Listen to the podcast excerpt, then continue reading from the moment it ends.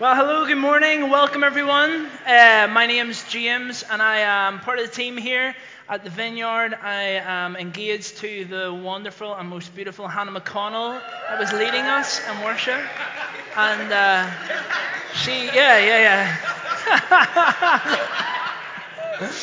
but she uh, is soon not to be Miss Hannah McConnell because we are getting married on New Year's Eve. Come on. So we are so excited and we have just went seal agreed on a house. So life is uh, pretty good, I have to say. And uh, when I'm when I'm up here, I'm normally playing a guitar. I'm normally singing. And I had contemplated singing my sermon to you guys this morning, but I figured that maybe wouldn't have landed as well. Well, are you guys glad you're here this morning? Come on, let's try that again. Are you guys glad you're here this morning? Much better. Well, we are a community where lives are quite literally changing and transforming all the time. We're a community, as Laura has already said, that we don't have a vision um, for a church, but we have a dream for our city that the life of Jesus would come to every person and to every part. And as much as we are passionate about seeing this come about, we want to realize and recognize that as a community, we are growing like mad at the minute. And for some of you, you're maybe struggling to keep up with knowing everyone, but for some of you this morning, you're maybe struggling to even connect with anyone. And I don't know how long you've been coming here for, whether this is your first time this morning, or whether this is your tenth time, but I'm pretty sure uh, wherever you fall in there, that as you've been coming along, you've maybe enjoyed the worship, you've maybe encountered God, but one thing that you have struggled with is connecting with somebody beyond the circle of friends that you're coming with. And we realize and recognize this, and we have some exciting news for you guys this morning, and that is that tribes are coming back. Come on. All right. Sign up has gone live as of this morning. We have loads of new tribes in different places and locations, and we have new leaders, which we're super excited about. And you can go online as of this morning and sign up to the tribe nearest to you. In fact, actually, last night we went live with Tribes Online sneakily, so we didn't have to do it this morning. And we already have two people signed up from last night, so some of you guys are super keen.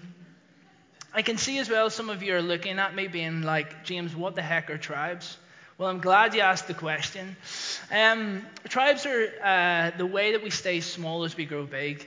They take us from sitting in rows on a Sunday to sitting in circles, circles of people meeting all across our city, trying to figure out with one another how to follow Jesus better and how do we bring the life of Jesus to every person and part of our city. Sound exciting? Well, we're going to begin a conversation this morning. In fact, a new series called We Are. This is going to be over the course of the next three weeks, and we're going to be looking at the heart behind why we do tribes and some of the values that they express. So, today we're going to kick off with part one, which is called We Are Worshippers. And for many of us this morning, as soon as I said that, you'll have begun to switch off. Something along the lines of maybe a conversation going on in your head. Well, James, worship's just not for me. Worship, you know, I don't even sing. I can't even sing in tune. I can't play an instrument. I don't like the style of music. And uh, although some of these may be true or feel true, I want us to go on a journey this morning to look at what is worship and why do we worship. So, as I was trying to figure this out this week, I went to my most reliable resource, which is who said the Bible? Google, all right? And uh, I'm just kidding. We hold the scriptures authoritative in our life just before you kind of think we're a crazy bunch of people.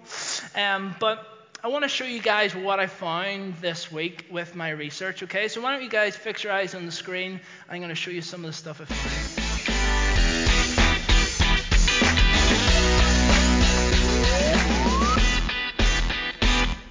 That each church has its own worship style, you know, which is cool. Some people are more expressive in worship, some people more subtle, and it's all good. Um, I go to a church that's pretty expressive in worship. It's um, it's a hand raising church. That's what it is, right? That's what, you know. Anybody here go to a hand raising church?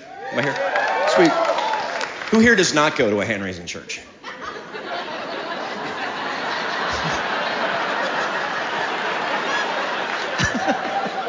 Some of you are trying, you're like, I can't. I want to, Tim. I need to get some momentum.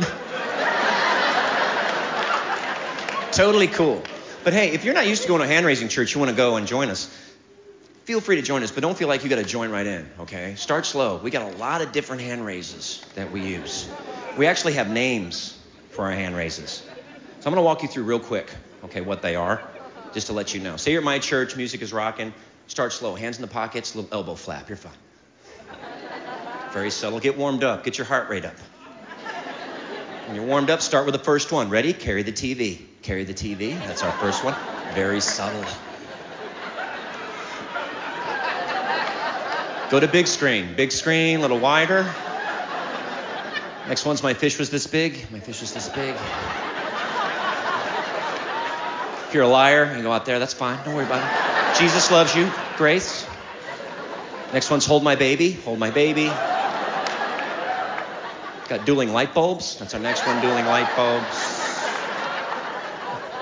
We got goalpost. Everybody knows goalpost. Throwing a heartburn. A lot of people like to do heartburn.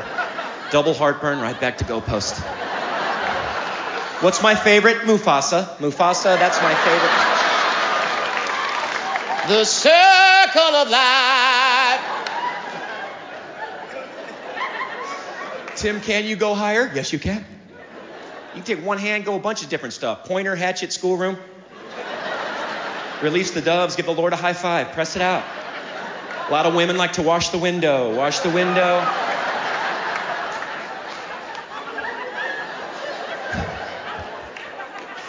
And when you're comfortable there, go for the big three. Village people, Rocky, touchdown. There you go. There's your big three. All right. All right. So, uh, what we're going to do now is the worship band are going to come and we're going to work through these one at a time, okay? Screw the light bulbs. Oh, so good. Anyway, let me pray before we jump in this morning. Why don't you go ahead and close your eyes? Father God, we thank you that you're here today. And God, we thank you for the gift of worship. God, we thank you um, that we get to do that freely today. And God, I pray that you would soften our hearts and open our ears, God, to what you have to say to us today, Lord. And we thank you for everything that you're doing in our community, God. And we're so excited for the more that you have for us. In Jesus' name we pray. Amen. So let's talk about worship. Worship is so broad a topic, and it has so many different meanings in the original Old Testament language, which is Hebrew, and it has so many definitions in the New Testament original language, which is Greek. And you could literally spend the rest of your life studying worship, which is kind of good for me because I'm expecting to do this kind of thing for the next few while. So at least I'm not going to be running out of any material. But before I go any further, I want to ask you guys this question. In fact, why don't you ask yourself this question? Why do we worship? Why do we worship? It's always helpful to know the why behind what you're doing, right? So anytime I have the wonderful privilege of looking after um, Andy and Dana's kids, or my soon to be brother and sister in law's kids, Bruce and Stella. For those of you who know Stella, she is the cutest little girl in the world, but cuteness can be deceiving. And uh, we, uh, it's kind of a scary thought for parents to leave their children in my care, which I can totally see why. But um, one of the things that I experience when I'm looking after kids is when I ask them to do something, they always respond with the question, why? So if it's with Bruce or Stella, I'll be like, Stella, stop strangling the dog. And she'll be like, why, Uncle Jamesy? I'm like, well, you just don't need to do that, okay? Or if it's August and Moses, I'll be like, August, stop kicking your brother. and he'll turn to me and say, but why, Uncle Jamesy? And uh, it's kind of every kid's natural response to ask why. Well, let's have a look at why we worship. The definition of worship that we're going to use today is kind of our foundation this morning is this. Worship is when we give worth to something. It's when we place value upon something in our lives. And the fact of the matter is that we actually all worship. A better question to ask this morning is what are you worshiping today? Some of us worship our money. Some of us worship our material things, whether that's our phones or our cars. And some of us even worship ourselves. I know that's hard to believe. Stop looking at your neighbor. That's not nice. But it is true. James Smith, in his book, You Are What You Love, which I couldn't recommend more to you guys if you are readers in the room today, he says this We can't not worship because we can't not love something as ultimate. So we all worship, but why does God invite us to come and worship Him? Is it because He's insecure and He needs our affection to silence His insecurities that when we come into these environments and we sing the songs, You are good, good, oh, God's on the receiving end being like, Oh, yes, I am good. I've totally forgot. I don't know. That's the second time I've done that in an English accent. I don't know why I did that. Um, so I really don't think that's why we worship, and I hope that you don't think the same. But let's have a look at what Jesus says in the book of John. John chapter 4, verse 23. Don't worry about uh, turning there.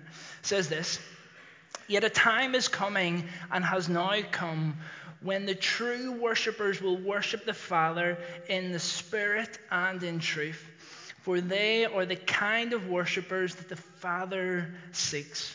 For they are the kind of worshippers the Father seeks. Notice here how the text doesn't say God is looking for worship, but that He is looking for worshippers.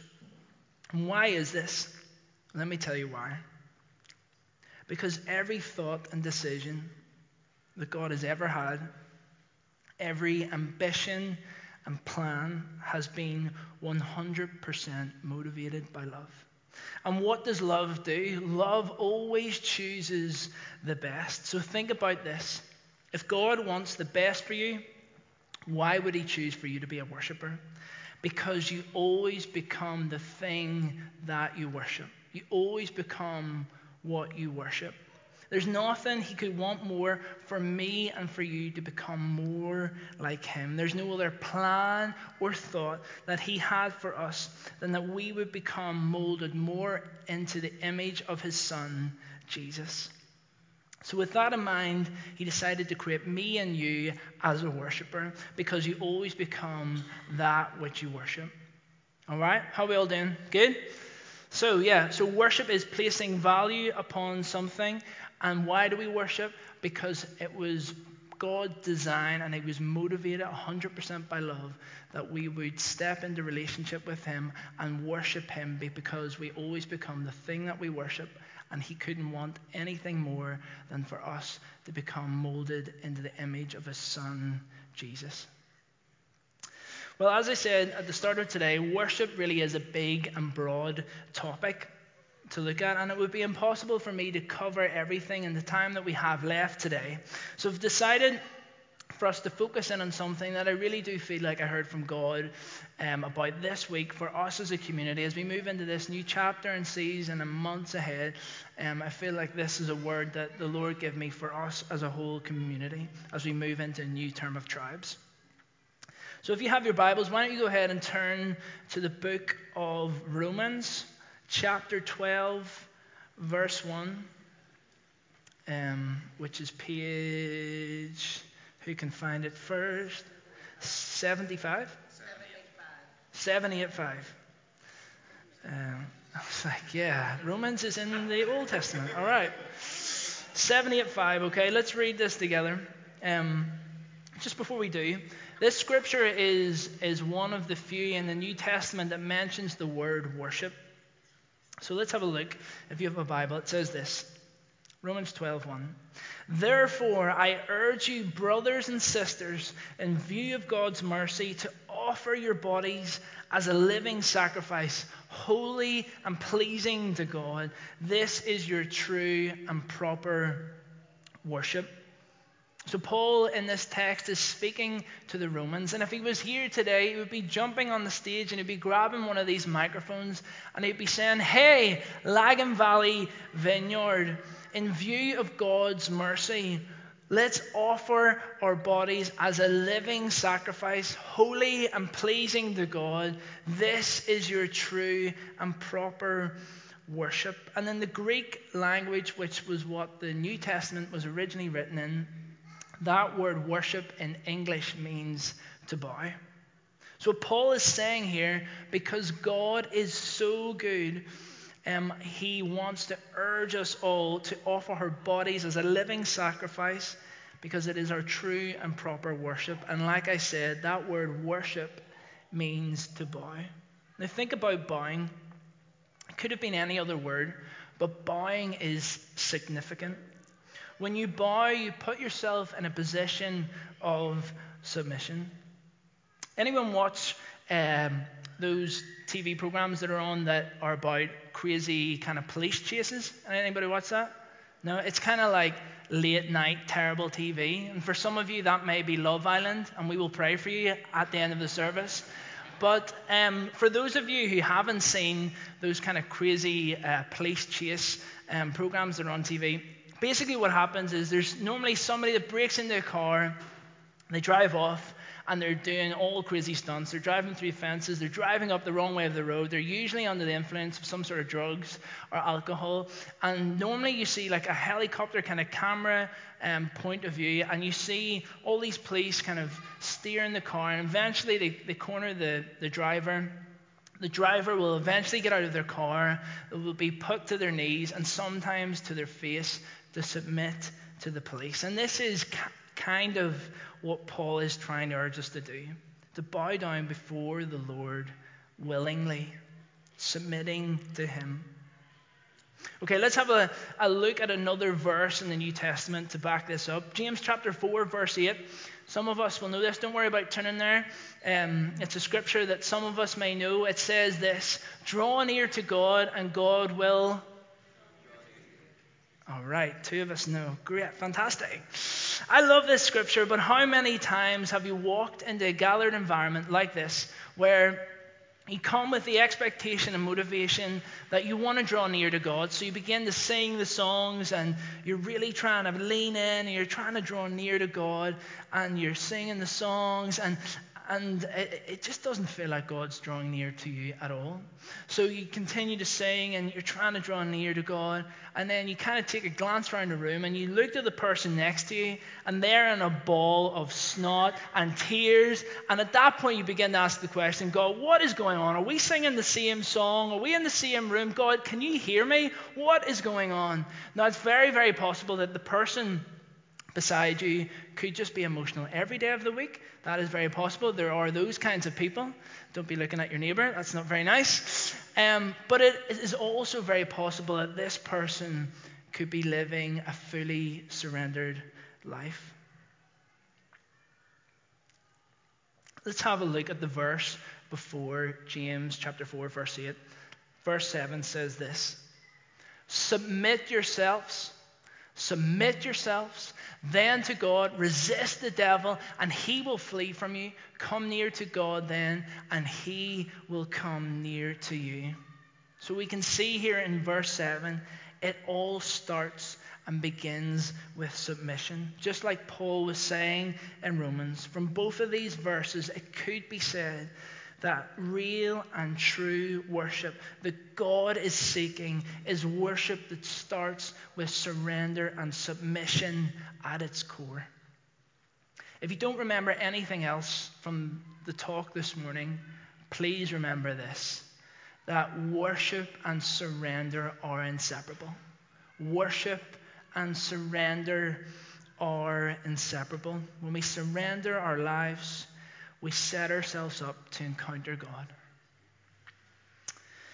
So, to finish today, I want us to look at one more text in the scriptures that is going to help us hopefully ground this idea that worship and surrender are inseparable. So the story is found in the Old Testament. If you want to go ahead, go ahead and move there, um, it's Genesis chapter 22. And uh, as you're kind of scrolling your, through your Bibles to find that, before we look at it, I want to give you a bit of backstory to this. Um, another reason why I want to use this scripture this morning is it's the first time that we see the word worship And this is so important for us to pay attention to. Because when trying to read and understand the Bible, there's something called the law of first mention, which means that the first time a word is mentioned, it's significant and it sets the common denominator from which every other conversation in the Bible about that topic is based upon, um, upon the first time that it is mentioned. So it's important that we pay attention to this this morning. So, so to land this morning, I want to tell you about a guy called Abraham. And for many of you, you will know that Father Abraham had many sons. Many sons had Father Abraham. I am one of them, and so are you. So let's all praise the Lord. Right on. You guys are, some of you guys are ready to jump up and go for it, eh? Anyway, so Abraham was a man of faith. He was one of the patriarchs of our faith. And there's so many blessings that we live in and walk in today because of the life that he lived and the faith that he had. He was the kind of guy that, that God would ask him to tell, he would tell him to go somewhere, and Abraham straight away would say where and how far. He's the kind of guy that God would ask to jump, and he would say how high. He was just one of those kind of guys that took God at his word every single time. Abraham's life was so, so significant.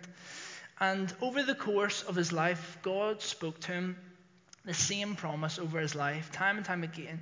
And the first time he said this Abraham, you are going to be the father of many nations.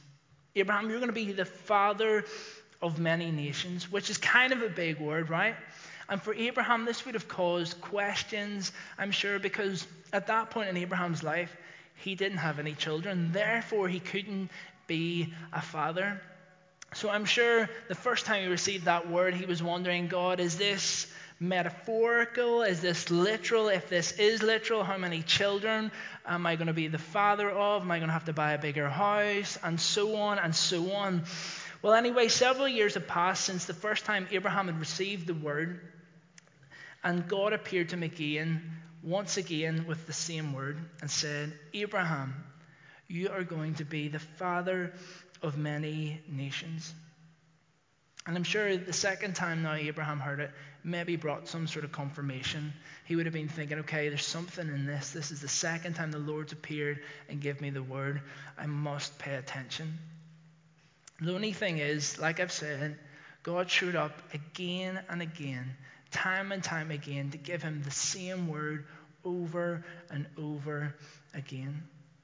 And I'm sure for Abraham, he got pretty frustrated at some point because his wife Sarah was barren. And I'm sure for her, she would have just been like, God, how about one child? Let's start with one. Can you give me just one child? But God came to Abraham when he was 99 and when Sarah was 89. And he said this This time next year, you will have a, a son, and his name will be Isaac which means son of laughter. To which Sarah began to laugh. And uh, the reason that was because she was way beyond the childbearing age. But if we fast forward a year later, Abraham is 100 and his wife Sarah is 90, and they finally get their promised son, Isaac.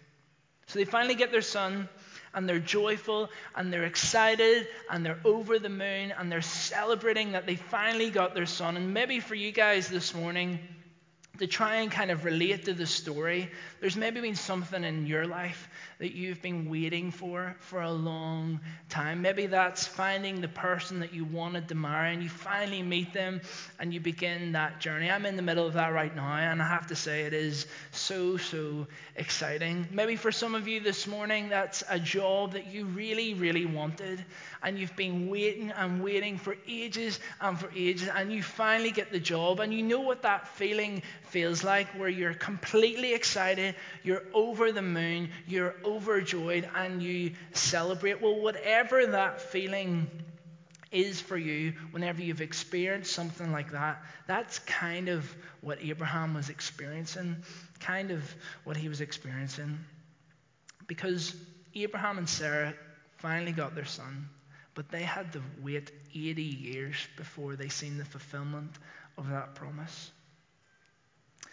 But then one day in Genesis chapter 22, God said this Hey, Abraham, Do you know that son I give you? Well, I want you to do something. I want you to get some wood. I want you to get some fire. I want you to saddle up the donkey. I want you to get your servants. And I want you to get your boy. And I want you to go to a place that I'm going to show you. And when you arrive there, I want you to build an altar. And once you've built your altar, I want you to sacrifice your son. Now, this wasn't a figurative thing. God was literally asking Abraham to sacrifice his son. Now, in this moment, God didn't ask Abraham to go and ask his son, and Abraham's straightaway response was, Yeah, great, okay, let's go do this. No, no, not at all. There would have been some struggle, I imagine. It definitely wasn't a normal day for Abraham. And then in verse 3, we see it says this Abraham got up to sacrifice his son early that morning. And as I was kind of studying this text this week, many theologians agree that Abraham didn't wake up, he got up. And the reason he got up was because he didn't sleep the night before. He would have been turning and tossing, asking questions, wrestling with God, being asking the question, God, is this really what you're asking me to do? God, I've waited for years and years, and now you've fulfilled the promise that you've given to me, and now you're asking me to give it away. God, surely this can't be true. But Abraham realized that God had never let him down before, and he wasn't going to start. So he took him at his word and he set off. So, like I said, he got up early, he got his wood together, and he got his boy, and they took off. And he told his servants, Stay here with the donkey while I and the boy go over there. We will worship and we will come back to you. And I think that this is such a powerful statement for two reasons. Um, but again, like the first service, I think I only have time for one. Here's the first reason, and I'll see if I have time for the second. This right here is the first time the word worship had appeared in the Bible. Genesis chapter 22. So the law of first mention, which we've already talked about, tells us that because that this is the first time the word is mentioned, it is really significant and it sets the tone for every other time that we talk about worship. And this word could have been sing, it could have been shout, it could have been play, play instruments, it could have been a whole heap of things, but the word was to bow. Sounds kind of like Romans 12, right? It is our true and proper worship to bow whenever Paul was talking in Romans. So, what is uh, Abraham saying here? He was saying to servants, You guys stay here. I'm going to take my promise that has been fulfilled, the thing that God has given me, and I'm going to go and bow it before God. In other words, I'm going to go and surrender it to God. You see, folks, worship and surrender are inseparable. Abraham shows us what a fully surrendered worshiper looks like. So in verse 9, we see Abraham and Isaac go to the place that God told them to go to. And they climb the mountain and they build the altar. And theologians believe at this time that, that Abraham would have been at the age of 130 and Isaac would have been at the age of 30. So Abraham was beyond the age and ability and wouldn't have had the capacity to actually live, lift um, Isaac on the altar. So Isaac would have got on himself. And Isaac, as he lay there, Moses, or Moses, we're in a different book. Abraham, I was just checking if you guys are still with me. Abraham lifted his knife and began to proceed, and he heard a loud voice from heaven shouting his name Abraham, Abraham, do not kill your son, for now I know that you truly love the Lord. Or we could say this another way Now I know you are truly surrendered to me. For me and you today, we follow in this pattern that worship and surrender are inseparable, and we can't afford to ignore the powerful aspects of worship that were demonstrated by that day with Abraham. Because, like Abraham, if we're going to live a life of worship, we need to live a life that is fully surrendered.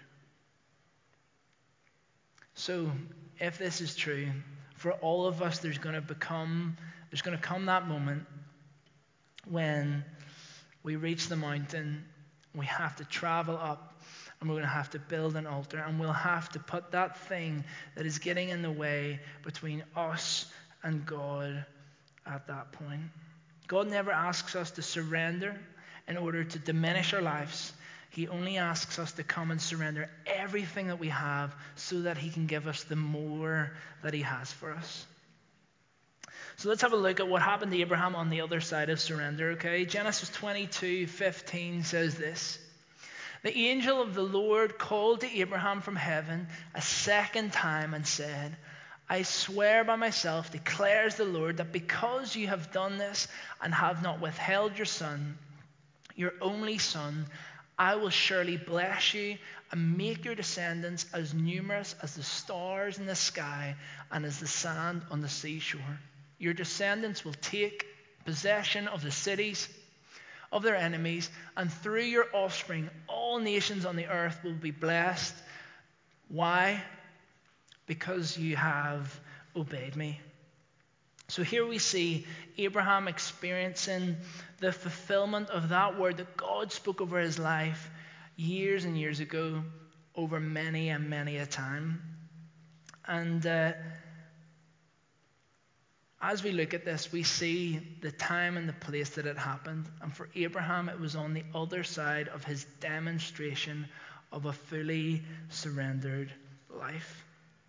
So let me suggest this to all of you this morning that for Abraham and for all of us today, our best days are on the other side of surrender.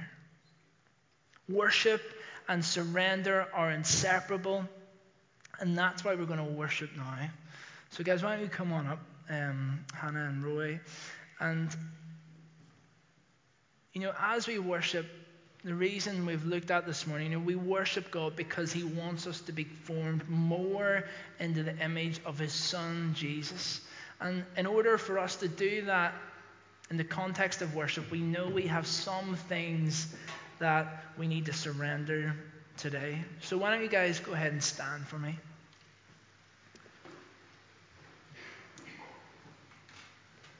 And if you feel comfortable, why don't you go ahead and close your eyes? I'm going to invite the Holy Spirit to come. If this is your first time at church today, please don't be nervous or afraid. Um, the Holy Spirit is our best friend, we believe, and He never impresses Himself upon us. So, Holy Spirit, would you come right now? invite you to come. You know, for some of us this morning, um, in order for us to step into this new chapter and season of community, new season and chapter of tribes, we have some stuff we need to surrender. You know, for some of us, it's maybe our comfort. For some of us, it's maybe our convenient lifestyle. For some of us, we maybe need to say sorry to some people for some of us, we maybe need to forgive some people. And whatever that thing is, I believe right now the Holy Spirit's going to highlight it. You know, as we step into worship right now, you know, some of us maybe just aren't quite ready to surrender that thing, and that's okay. But for some of us this morning, we know that we don't want to circle around the bottom of the mountain this morning, that we want to travel up and we want to build an altar this morning. We want to put that thing on and surrender it to God. We want to bow it before God. So we're going to worship. We're going to sing a song called I Surrender All. And, and as we do this, um, some of you may feel like you want to physically bow, and that is totally um, cool. We would encourage you to do that if that's what you feel like your response is this morning. For some of us, though, we just need to um, surrender that thing to God, and that's okay to do that in whatever way you choose and please. So, God, would you come right now? Father, we thank you for the gift of worship.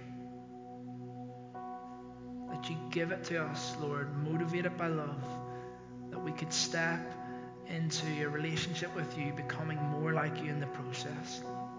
And God, I pray that you would help us right now bow the things before you, surrender the things before you in worship that we need to go to continue on this um, path and story that you have for us, Lord.